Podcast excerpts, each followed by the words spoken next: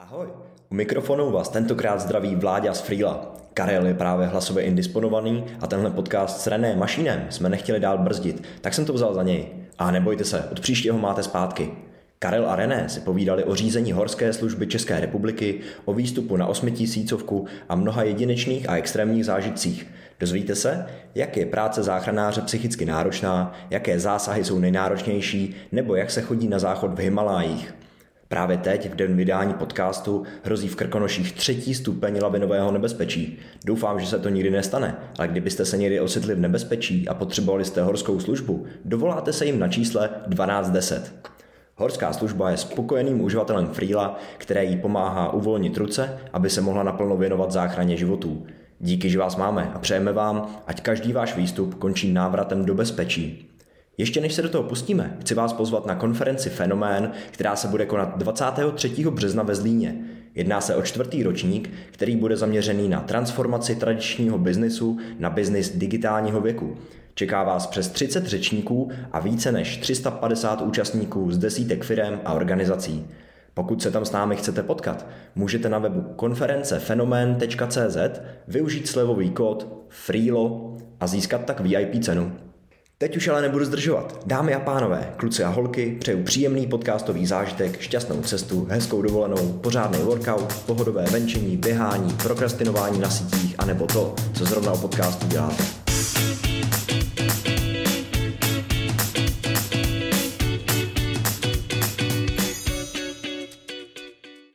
Hostem dalšího dílu z Podpalubí je opravdový kapitán. Je to kapitán horské služby René Mašín. René, díky, že jste si udělal čas. Já na úvod se rovnou zeptám, jaký je vlastně poslání té horské služby, jaký to je víc jako takovou partičku asi lidí a co to pro vás znamená. Tak eh, já předem děkuji za pozvání do podcastu a za sebe, za tady tu otázku. Je to velký díl odpovědnosti za tu činnost, kterou vykonáváme.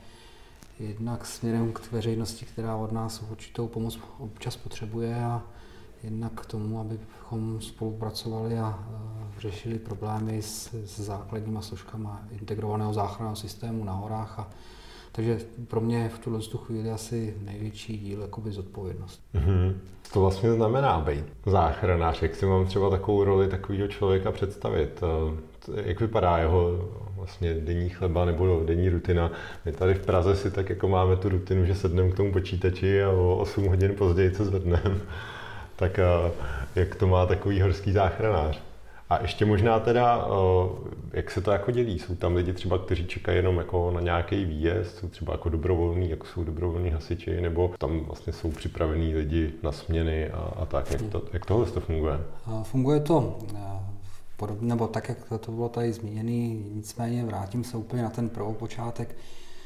Ono to není úplně zaměstnání, ono to je v úzovkách poslání, protože každý záchranář musí projít určitým způsobem tou, takovým tím postupem profesním.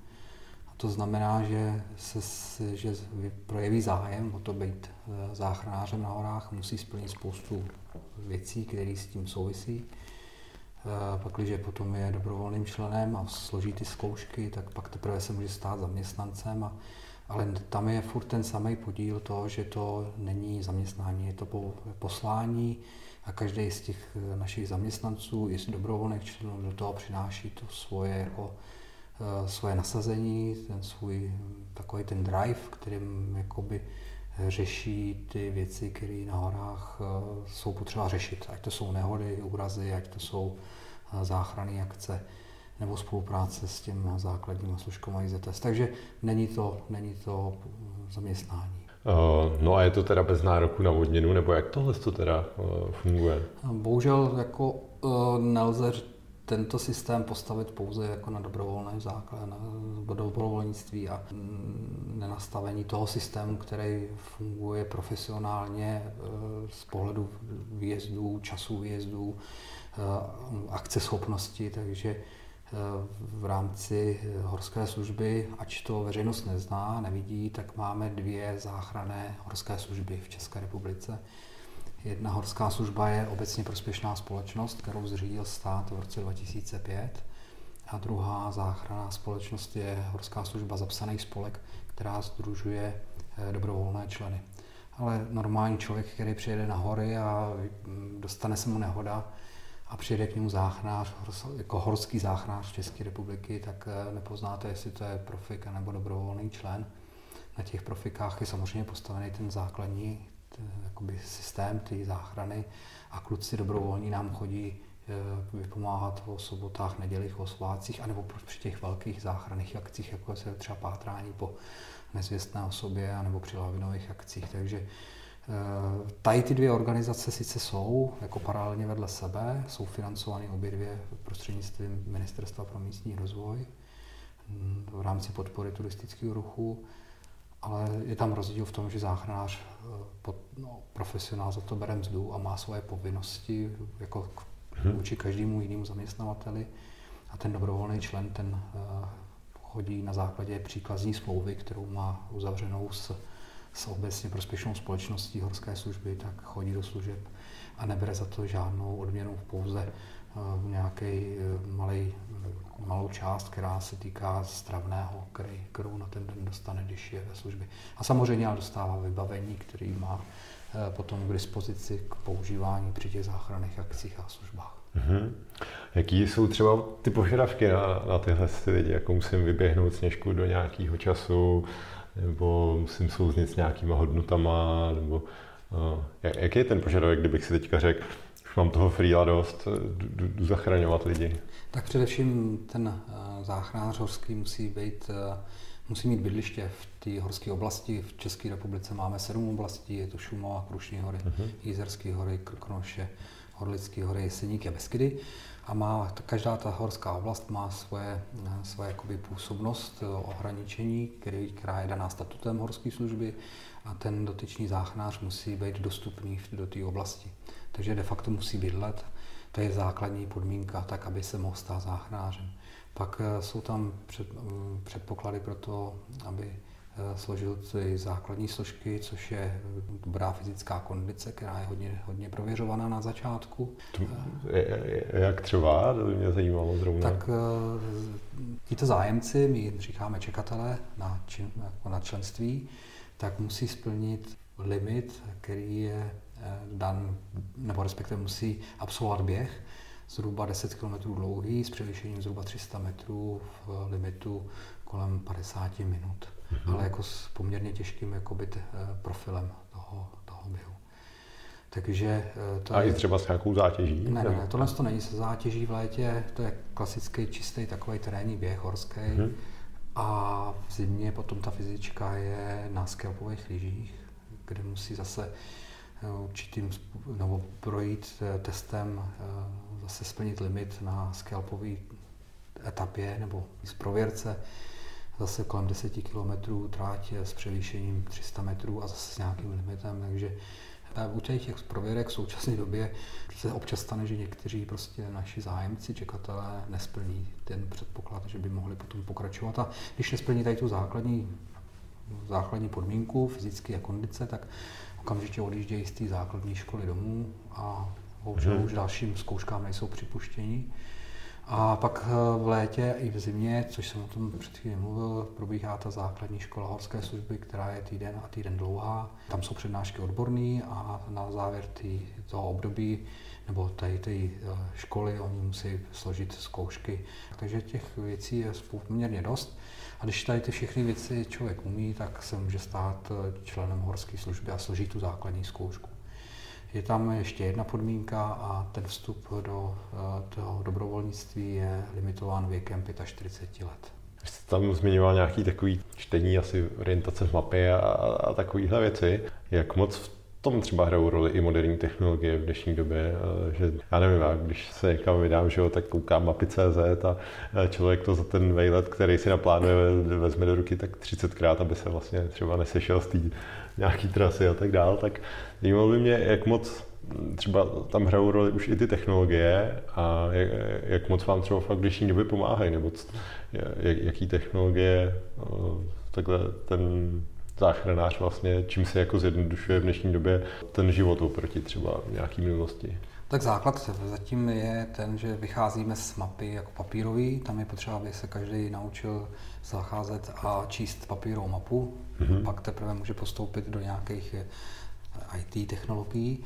A ta mapa eh, papírová, tam určitě jsou předpoklady, od, nebo tak požadavky na to, aby on uměl stanovit azimut, srovnat mapu s terénem, porovnat nějaké vzdálenosti, to jsou takové ty základní věci. A to se potom přenáší do těch IT technologií, protože tam samozřejmě mapy CZ dneska asi v, v rámci Evropy možná jsou opravdu top, takže ten, kdo používá tady ty věci, tak by s tím měl zacházet a měl zase tady ty věci z té mapy v elektronické podobě vyčíst a umět se z toho jako zorientovat. Jak moc je to třeba riskantní povolání v dnešní době? Kolik takových, jsem záchranář třeba v Krkonoších, tak eh, jak často vlastně jdu v do akce, když bych to měl jako to, to zaměstnání, tak samozřejmě riziko tam v každém případě je, záleží na tom, v jakých terénech se zachraňuje. Určitě asi v České republice je menší riziko z, záchrany z těch skalních e, partií nebo z těch exponovaných míst oproti třeba Alpám nebo Tatrám. Tam prostě opravdu těch zásahů oni jako horská služba v těchto lokalitách má poměrně víc než v České republice. Eh, pro nás asi nejrizikovějším eh, zásahem je spolupráce s leteckou záchrannou službou, která se nás vyžádá na zásah při práci eh, záchrany pod pomocí lanové techniky pod vrtulníkem a tam jsou tam to jsou postupy, které jsou velice choulostivé na bezpečnost. Mhm, já jsem čet, někde, že vlastně jako záchranáři musíte umět asi 12-16 druhů uzlů, tak je to opravdu, takže tam někde pod vrtulníkem musím jako vyšvihnout něco takového, nebo to vybavení je spíš jako nějaký karabiny, cvak, cvak. A... Jako záchranná akce, technická záchranná akce je vlastně improvizace bezpečných postupů. Takže v tuhle hmm. chvíli nemůžeme mít jeden postup na, standardní, že řeknu tady ten, tady ten úzel, tamhle, tamhle, tamhle ale každá akce se potom vyvíjí trošku jinak a, a ten záchranář eh, musí znát a použít, nebo vědět, jak který úzel na co lze použít a jak jako vlastně jakoby i složit nebo jako aplikovat. Mm-hmm. Zajímalo z pohledu nějakých čísel teda, kolik tak jako průměrně zachraňujete měsíčně lidí nebo ročně, nebo jestli máte nějaký jako číslo, který se jako takhle vybavíte, spojíte? My rozdělujeme úrazy na letní a zimní sezónu. A v zimní sezóně, která je teda pro nás od 1. prosince do posledního dubna, ošetříme zhruba kolem 7 tisíc úrazů v zimě v České republice, ale jsou to většinou úrazy, které jsou spojeny s úrazem v lyžařských areálech. To jsou úrazy, které jsou de facto nejsou, nejsou rozprostřeny po celé jakoby, mhm. ploše nebo po celém no, té, té horské oblasti. Těchto úrazů asi nejvíc. Samozřejmě pak jsou ty úrazy, které jsou v terénu, to jsou záchranné akce, třeba lavinový nebo pátrací, anebo i úrazy pro lidi, kteří chodí do volného terénu, jako třeba skalpinisti. Těch je samozřejmě méně. A v létě ošetříme kolem těch třech až čtyřech tisíc úrazů podle toho, jak ta letní sezóna se vyvíjí ale zase to jsou úrazy, které už nejsou jako kumulovány na jedno místo, ale jsou rozprostřeny po celé té oblasti na těch cestách, které jsou třeba sízné vozidlem, anebo i úplně nesízné na místech, které se, kam se třeba žádná technika nedostane, kam se dostaneme jenom pěší, anebo po, v některých případech jenom pomocí lanové techniky a, a tam ty akce jsou třeba v tom létě jsou daleko náročnější na tu organizaci, činnost a na tu uh, součinnost třeba s ostatníma složkama integrovaného záchranného systému. Hmm, to je docela velký číslo, teda se přiznám. No. Máte nějaký jako, už jako v hlavách takový to, to, co je to nejvíc rizikový, že si řeknete, a tady zase někdo učil paraglide, nebo já jsem teda koukal, že na webu to máte často zrovna ty, ty paraglidisty, nebo jestli prostě elek, nějaký ne, lidi, co tam lítali na elektrokolech prostě zbytečně rychle, nebo máte jako nějaký takovýhle kategorie toho, chci, aby, abych s váma měl zážitek, tak do jakého sportu nebo něčeho se, se vydat? tak samozřejmě jsou rizikovější sporty více a méně. Paragliding asi patří k těm jakoby rizikovějším sportům.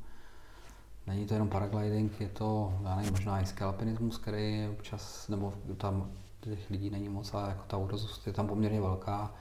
Asi nejméně úrazový je turistika, tam prostě, když má člověk nějakou dobrou kondici, dobře vybaven a je fyzicky na tom dobře, tak občas se stane, že si třeba nevím, tu nohu zlomí, nebo kotník, nebo ruku, to je jedno, ale tak tam ta úrazovost je minimální.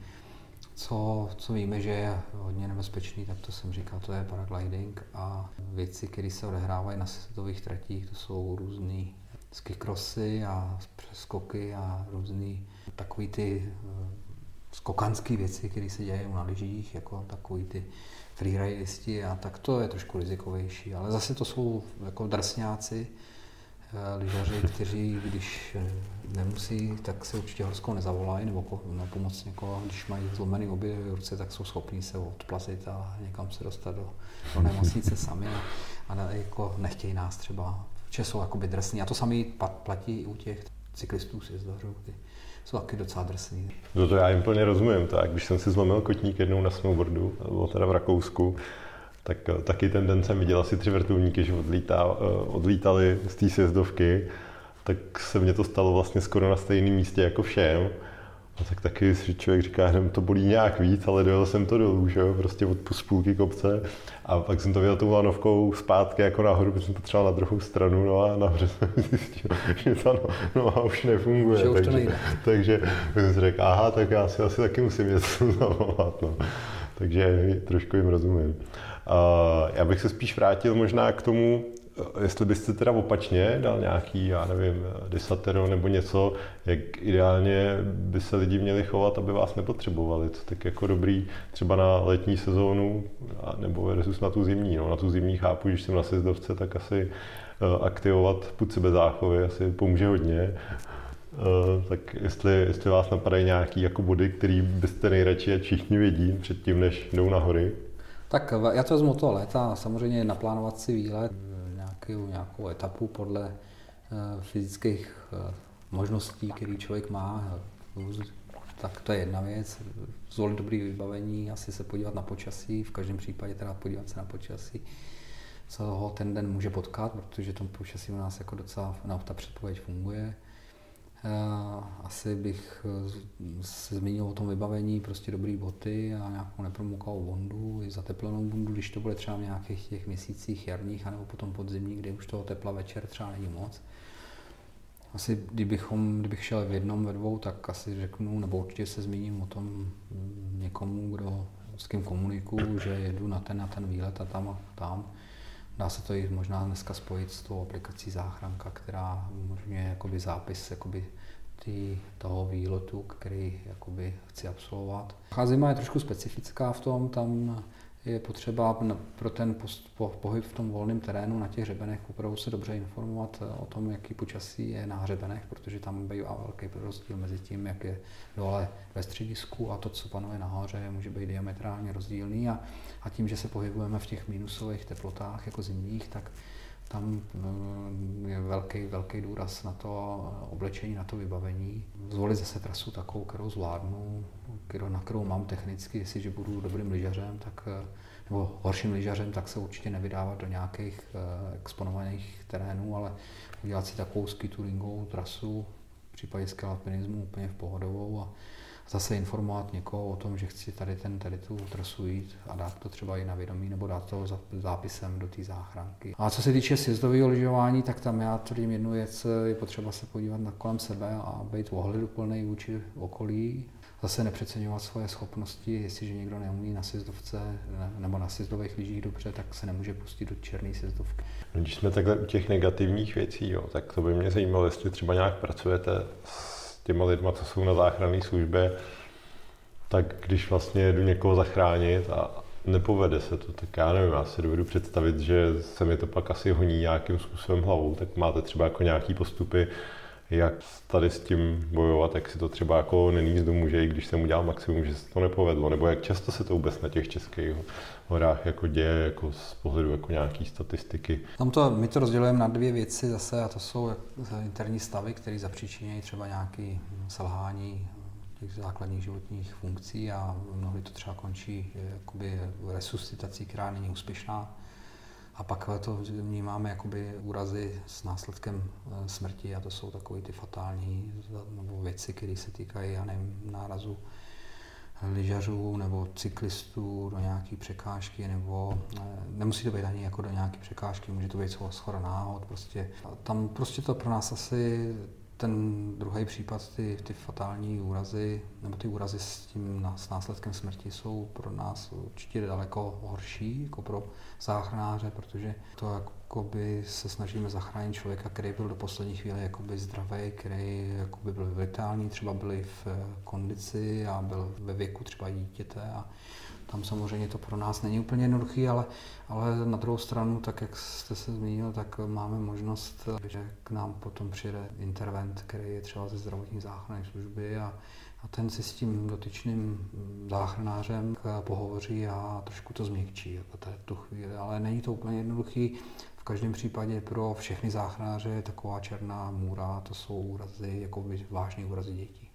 No, no, to si asi teďka jako čerstvý otec dovedu si představit, jak to musí vypadat.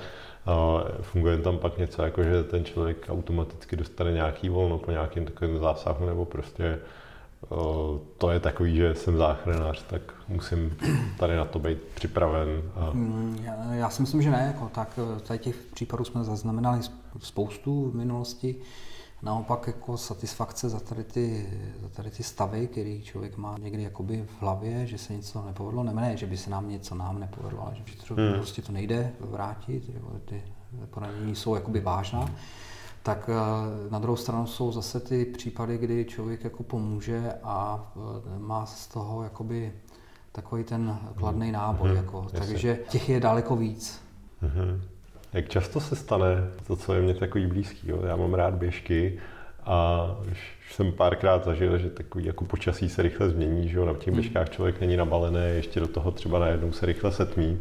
Tak už se mi párkrát stalo, že jsem dojížděl takový to, že jsem si říkal, fajn, že už jsem tady.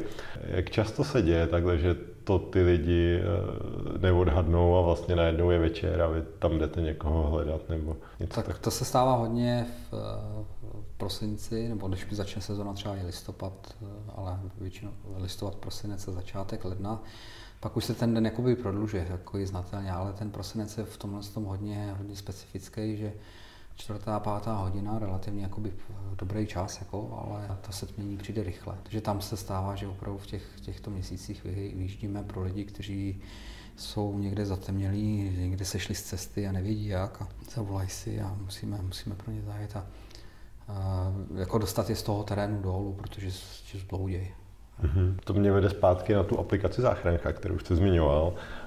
Co všechno, protože já to vždycky eh, lidem spolu, si to instaluju, protože mi to přijde jako skvělá věc, že nevím, ať už jako odeslání té přesné polohy, tak eh, aby to řekl někdo fundovaný, já vždycky tak jako jenom něco vypíchnu, tak a jaký jsou ty nejlepší vlastnosti, proč by to ty lidi měli mít ve svém telefonu vždycky, když jdou na hory?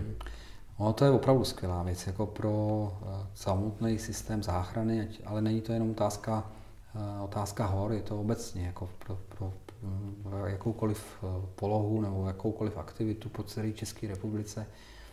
Tam je velice důležitý to, že z, toho, z té aplikace záchranka se dispečing doz, dozví okamžitě jakoby tu polohu, kde odkaď ten dotyčný volá což eh, v horách je ještě o to víc, protože my mnohdy eh, musíme ty lidi, když se, ne, když se tady ta záchran, aplikace záchranka ne, nepoužije, musíme vyspovídat, kde jsou, odkud šli, kam šli, protože mnohdy ani nevědí, kde, uh-huh. kde se nacházejí. A zjistit jeho polohu, vyjet na to místo, potom jakoby samozřejmě hraje jako v, v tom čase záchrany dost velký díl. A mnohdy se stane, že i po jakoby pečlivém vyspovídání, kde ten člověk může být, se tam na tom místě nenachází, že prostě opravdu je někde ještě jinde. A to potom celou tu záchrannou činnost jakoby zbržďuje a při těch naléhavých stavech interních nebo těch úrazových, tam se hraje o každou minutu. A ta minuta je pro tu záchranu, nebo tady ty minuty jsou pro tu záchranu hodně podstatné. Takže když přijde výzva ze, ze záchranky, tak pro nás velice dobře v tom směru, protože se neptáme a jenom koukneme na to, jaká je přesnost polohy GPS v té zprávě, která nám přijde a víme, že to je třeba 10 metrů a víme, že, že víme takřka přesně, kde je. Mm-hmm.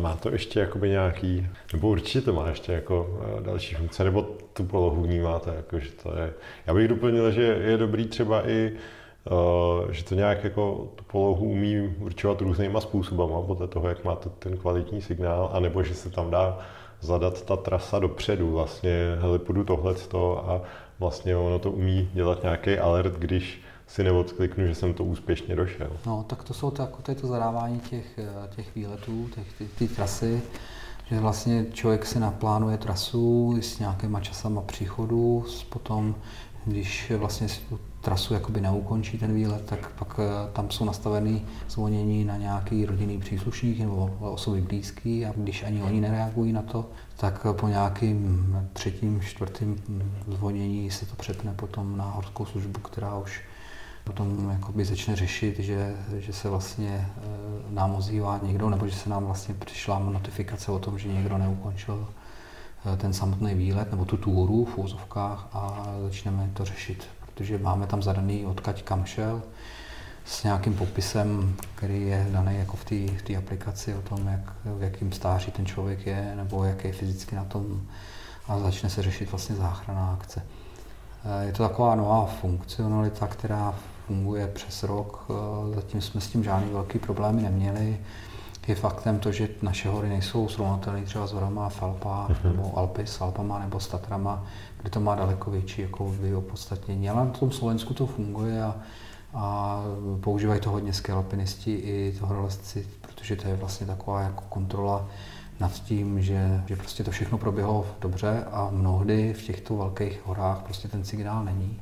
A oni by třeba chtěli informovat o tom, že jsou v nějakých nesnázích, že si třeba, já nevím, alpinista zlomil nohu a že je někde v nějakým, nějaký dolině bez signálu a nemůže. Ale ta aplikace vlastně mu tohle to udělá za něj, že prostě tím, že se nevrátil v tom daném čase, takže upozorní záchranáře na to, že, že na té trase došlo k tomu, že někde zůstal třeba. A vy to berete teda jako bernou minci, jo? že když se to tam zadám a opravdu nepotvrdím, že jsem se vrátil, tak jdete rovnou teda zachraňovat. A my to prověřujeme samozřejmě, musí se to prověřit ještě přes nějaké možnosti, když tam jsou v té trase nějaké chaty horské, které které jsou, takže tam se zavolá, vznese se dotaz, jestli tam ta osoba je nebo nebyla, nebo to, to většinou, ta obsluha té chaty nás většinou zná, takže nám jakoby ráda sdělí, nebo nám sdělí tady ty věci.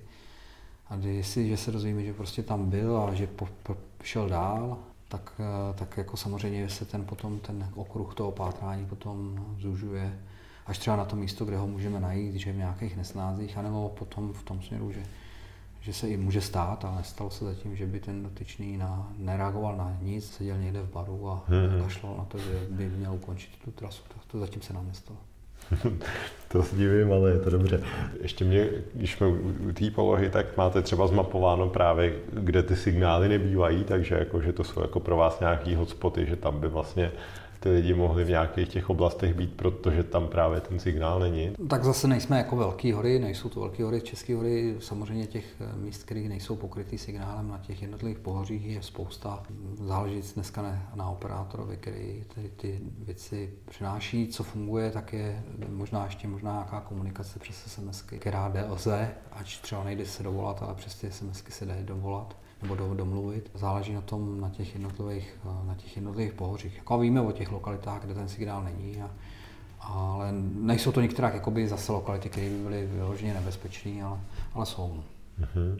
Já bych se zeptal teďka na vás, když jako vlastně vedete tu horskou službu, tak co to pro vás znamená, jaká je vlastně náplň práce takhle kapitána horské služby? No, náplň práce je to různorodý. Jako já nejsem dneska ani úředníkem, ani záchranářem, nebo jsem úředníkem i záchranářem, takhle to řeknu. Vnitřně to mám nastavení tak, že nechci se zdát jakoby záchranářský práce, takže chodím do služeb eh, podle možností, které mi jakoby zase dovoluje eh, administrativa. Na administrativu máme tady aparát, který je tady v Praze, který jako funguje z pohledu nějakých administrativních činností, které samozřejmě musíme vůči třeba ministerstvu a vůči penězům, které dostáváme řešit. A co to pro mě znamená? No, tak eh, je to tak, že eh, v současné době oproti tomu, co jsem dělal, třeba když jsem byl náčelníkem v Jízerských horách, tak eh, je to velký díl jako cestování, protože se musím pohybovat a jednat na, na různých oblastech, na těch sedmi oblastech celé České republiky, takže jsem poměrně dost v autě a, a v úzovkách nebývám doma,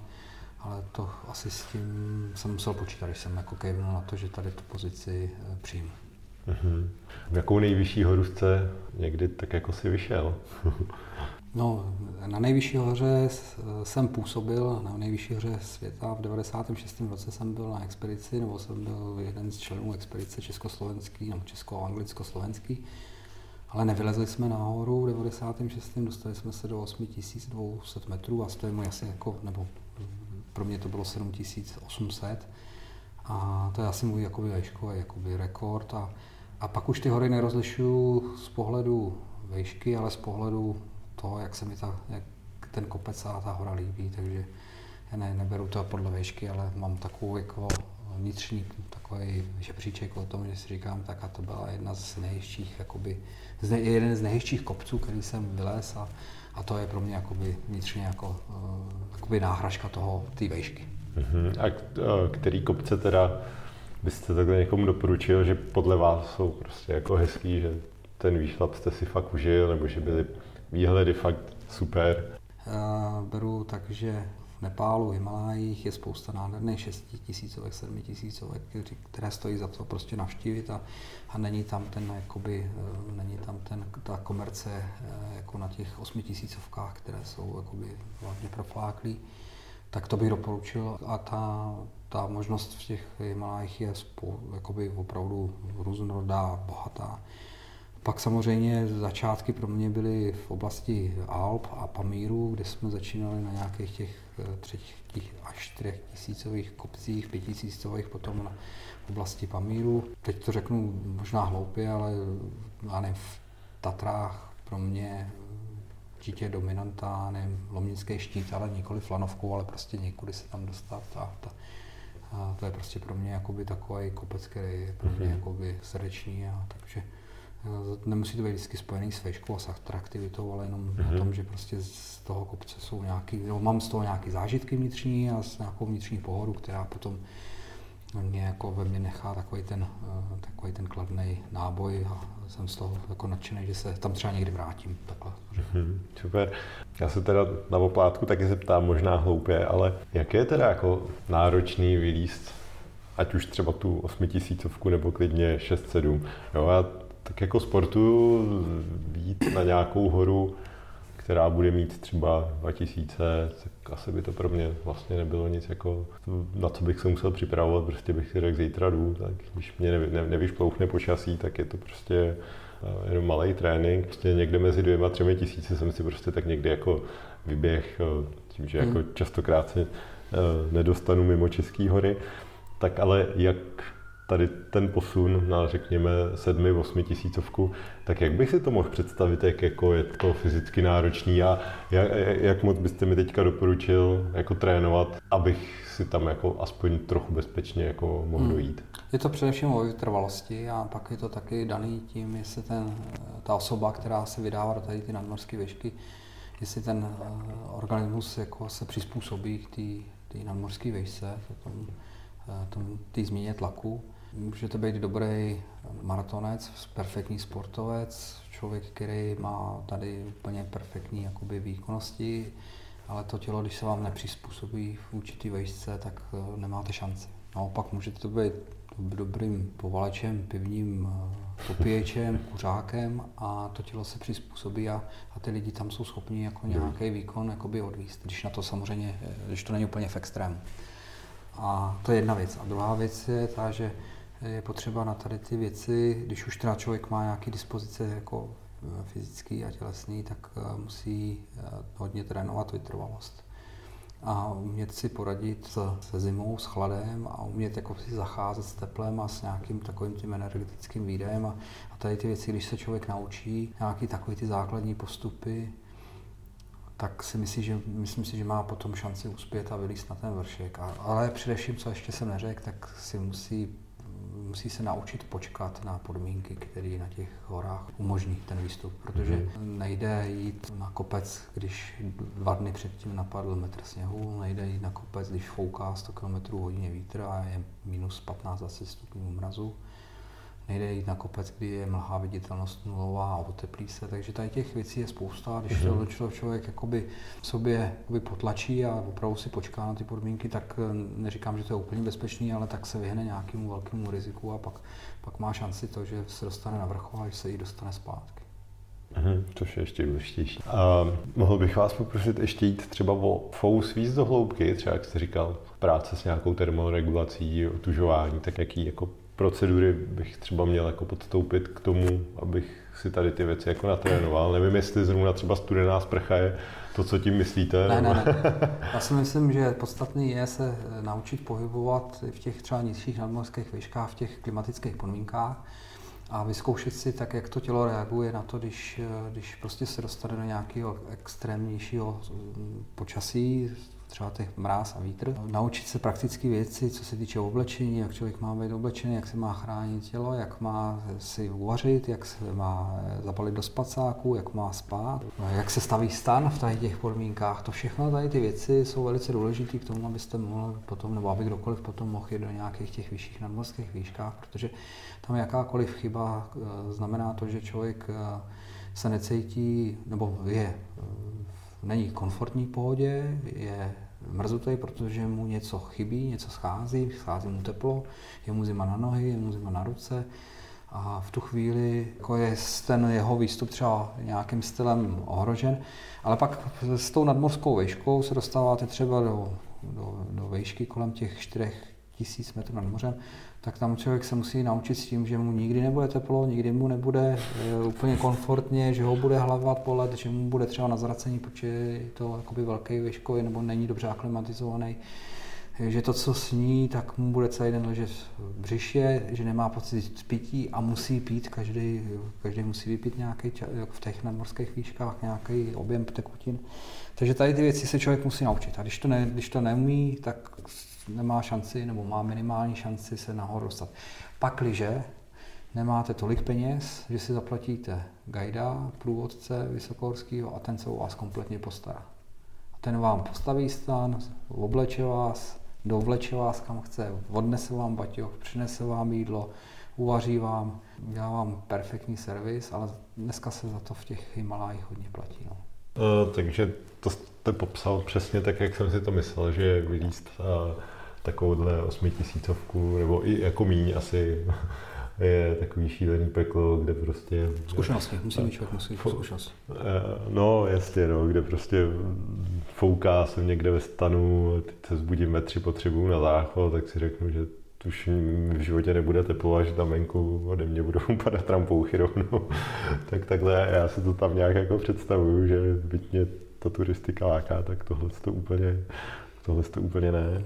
Tak kdo zase, když jsme u tady ty potřeby, jako by v fouzovkách, protože tím, že se pije a ta nadmořská výška o to víc, jako člověk má větší potřebu častěji chodit třeba na záchod v noci, tak se člověk naučí prostě mít zařízení, které mu to umožní, aby se ne, necítil, aby ne, nepromrz, tak prostě se člověk vyčurá do nějaký láhve, kterou, hmm. která s ním je ve stanu a pak nevylezá úplně pryč, protože to je samozřejmě nesmysl. Že jo? To, to teplo, který on těžko, horko naschromáždí, eh, tak aby ho zase ztratil tím, že vyleze někde před stan. To se nedělá. A to by možná šlo zkombinovat i s tím, že to pak jako zahřívá vlastně. Chvíli to zahřívá, no.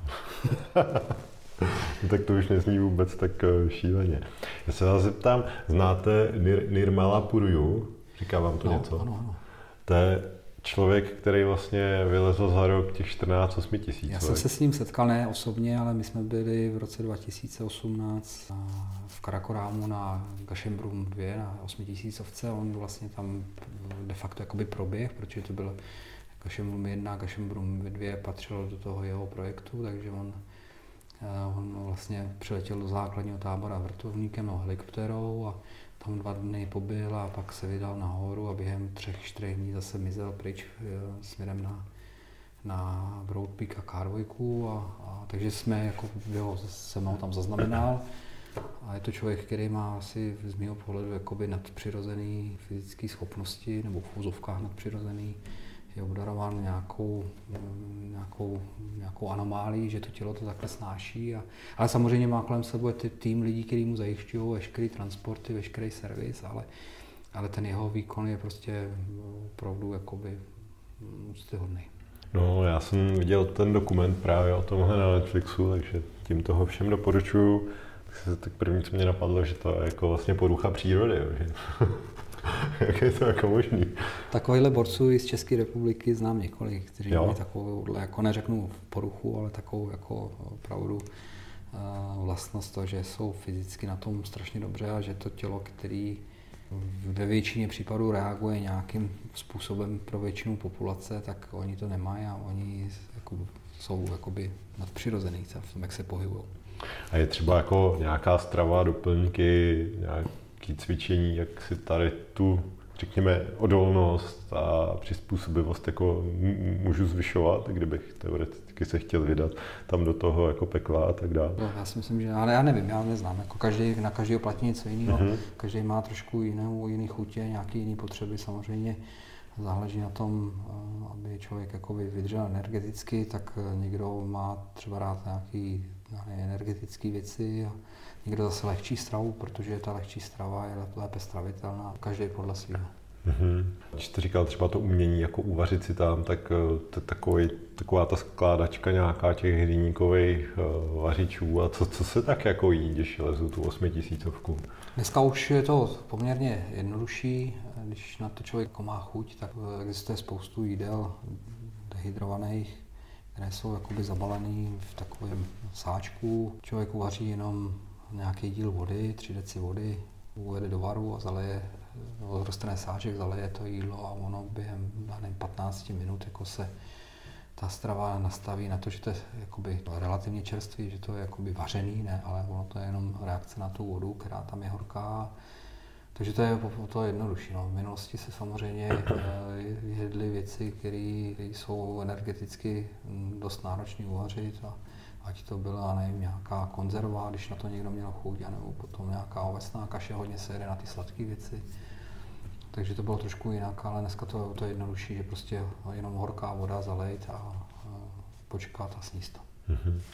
Je třeba něco u tady těch výšlapů větších, řekněme od těch 6 tisíc, co třeba běžní lidi jako nevědí a je to jako takový jako vlastně uh, zajímavý, úsměvný, náročný, něco, co, co vás třeba napadá k tomu. Kdo jde do 6 tisíc, tak by měl mít zkušenosti už jako z těch nižších kopců, to je jedna věc. Takže by měl vidět, jak to, tady, jak to tělo reaguje v těch nadmorských výškách kolem 3-4 tisíc metrů nad mořem. A co je úsměvný, no tak čas eh, zase záleží na tom, jak se kde pohybujou. A, a někdy je úsměvný to jejich vybavení, ale jako to je každého rozhodnutí, že? jestli, jestli si bere jakoby vybavení, které potom i do, tý, do toho horšího počasí sebou, anebo jestli jde v nějaký jenom slabý bundě s nějakou uh, střední zateplovací vrstvou a spolíhá na to, že prostě se vrátí i za to počasí, kdy, který trvá třeba je pěkný, tak to záleží na tom. Takže tam si myslím, že je potřeba jako vždycky myslet trošku na zadní vrátka i z pohledu toho, že že ta výšková nemoc může zkomplikovat, eh, zkomplikovat potom třeba návrat zpátky do toho tábora, kde máme nějaký zázemí. Takže to je potřeba hmm. se to hodně za. A stalo se někdy vám, že jste byl takhle na nějaký teda hoře, protože evidentně teda máte vyšlapáno 6-7 tisíc, to je pro mě pořád jako strašně moc, takže vy jste třeba už si říkal, že budete sám potřebovat záchranku, nebo že jste si říkal, že už to jako že nevíte, jestli to dojdete, nebo něco takového. Máte nějaký takový zážitek? Mám takový zážitky, není, nebyly to některá velké hory, ale jako v Tatrách jsme se dostali párkrát, eh, nebo jsem se dostal do situace, kdy to počasí opravdu nebylo úplně dobrý, nebo se změnilo a potom orientace v terénu byla velice složitá. To bylo ještě před tou dobou, kdy byly, já nevím, tady ty chytré telefony s, s IT jako komunikací, takže pak se člověk třeba pamatuje jeden, jeden jakoby návrat z, z, z kopce, kdy jsme se točili v dolině a furt jsme chodili do kolečka, nemohli jsme prostě tu chatu najít, protože eh, to počasí bylo opravdu mizerný a my jsme potom ráno, nebo našli jsme to po nějaké době, opravdu po době, kdy člověk už byl hodně utahaný a měl toho dost, tu chatu a, a ráno, když, jsme, když se udělalo počasí a stávali jsme, tak jsme zjistili, že jsme opravdu chodili 50 metrů od chaty a nemohli jsme jako do ní narazit nebo k ní dojít, nebo nenašli jsme ji, že opravdu byla vánice velká a tma. Takže to jsou takové případy, které si člověk jakoby za, jako zapamatuje, že potřeba, aby měl trošku, aby myslel trošku na zadní zrátka.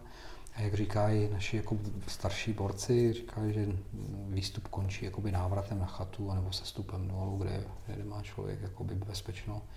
Takže myslet na to, že prostě když se vracím, tak musím mít nějakým stylem trošku porovnáno, kudy můžu jít, co je pro mě bezpečný a, a třeba v té dolině si udělat nějaké jako screeny toho, jak kudy bych měl projít, abych a zapamatovat si nějaké ty hlavní věci, které mě potom navedou třeba na tu chatu nebo do toho tábora. Hmm. Je ještě něco, co, co mi jako může vlastně pomoct, nebo kdyby si člověk měl tu záchranku jako vlastně fakt už jako zavolat, když jako si řeknu, už, už se setmělo, teď jako není dobrý počasí a vlastně nevím přesně, kde jsem, tak už to jsou ty faktory, kdy to už je o té záchraně. Nebo... Tak určitě zase to musíme rozlišit o tom, v kterém terénu se člověk pohybuje. Jestliže bude někde v létě v nějakém lese a bude léto a bude 20 stupňů nad nulou mm, a, a bude takřka pěkná noc a já jenom bloudím jakoby v lese a jsem zdravý a nejsem nějak to, tak a nemám teda možnost kontaktovat v okolí, aby mě navedlo, že prostě jsem někde tam a že je potřeba, aby mě jako pomocí třeba toho telefonu někde vyvedli na nějakou cestu, tak tam asi žádná panika ne, ne, nehrozí a neměla by být, tam prostě v klidu, v pohodě. A jestli ta záchrana třeba přijde za dvě, za tři hodiny, než se dohledá, tak ta osoba není ohrožena na životě.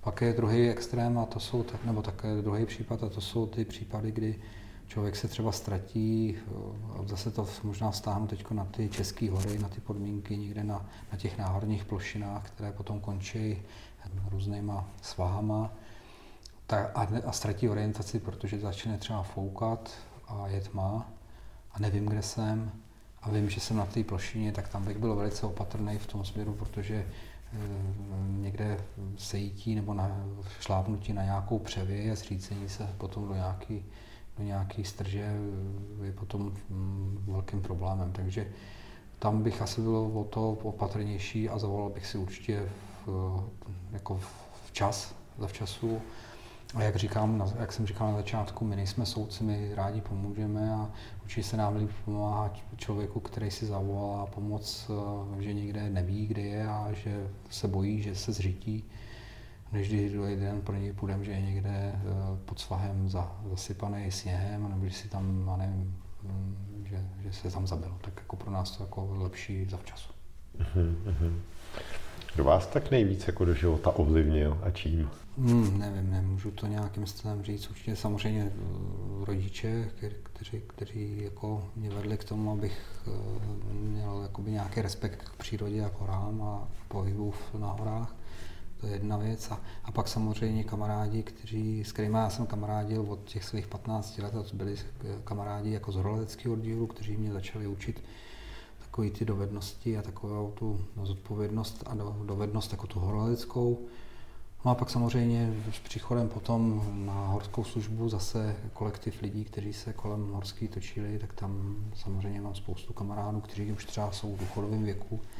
A ty, jako, ty, těch si cením, tak jako ostatních a jsem rád za to, že jsme nějakým stylem takhle jakoby spolupůsobili. A, a teď jsem třeba možná v pozici takový, že rád jakoby předám tady ty věci zase těm našim klukům, mladým, který, kteří se hlásí do horské služby nebo kteří chtějí začít líst, anebo svým dětem, které, které mám a jsou ve věku, že je potřeba, aby se trošku naučili eh, toho, tomu, toho pohybu v těch horách a, a takový jakoby vnitřní zodpovědnosti za to, že se musí člověk jakoby, eh, že by se neměl dostávat vědomě do těch eh, rizikových situací.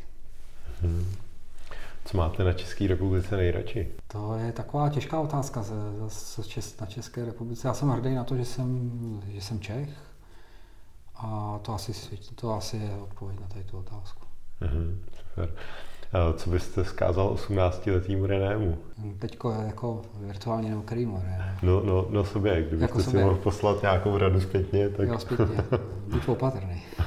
V 18 člověk měl trošku jiný limity a trošku jinou jakoby, představu o těch nebezpečných. A to asi bych jakoby, mu zkázal, buď opatrný, protože štěstí je hodně zácná věc. No. Mm-hmm. Tak jo, já moc děkuji za všechny odpovědi. Přeju vám na horách co nejvíc spokojených turistů, který vás nebudou potřebovat. Já děkuji za poslouchání.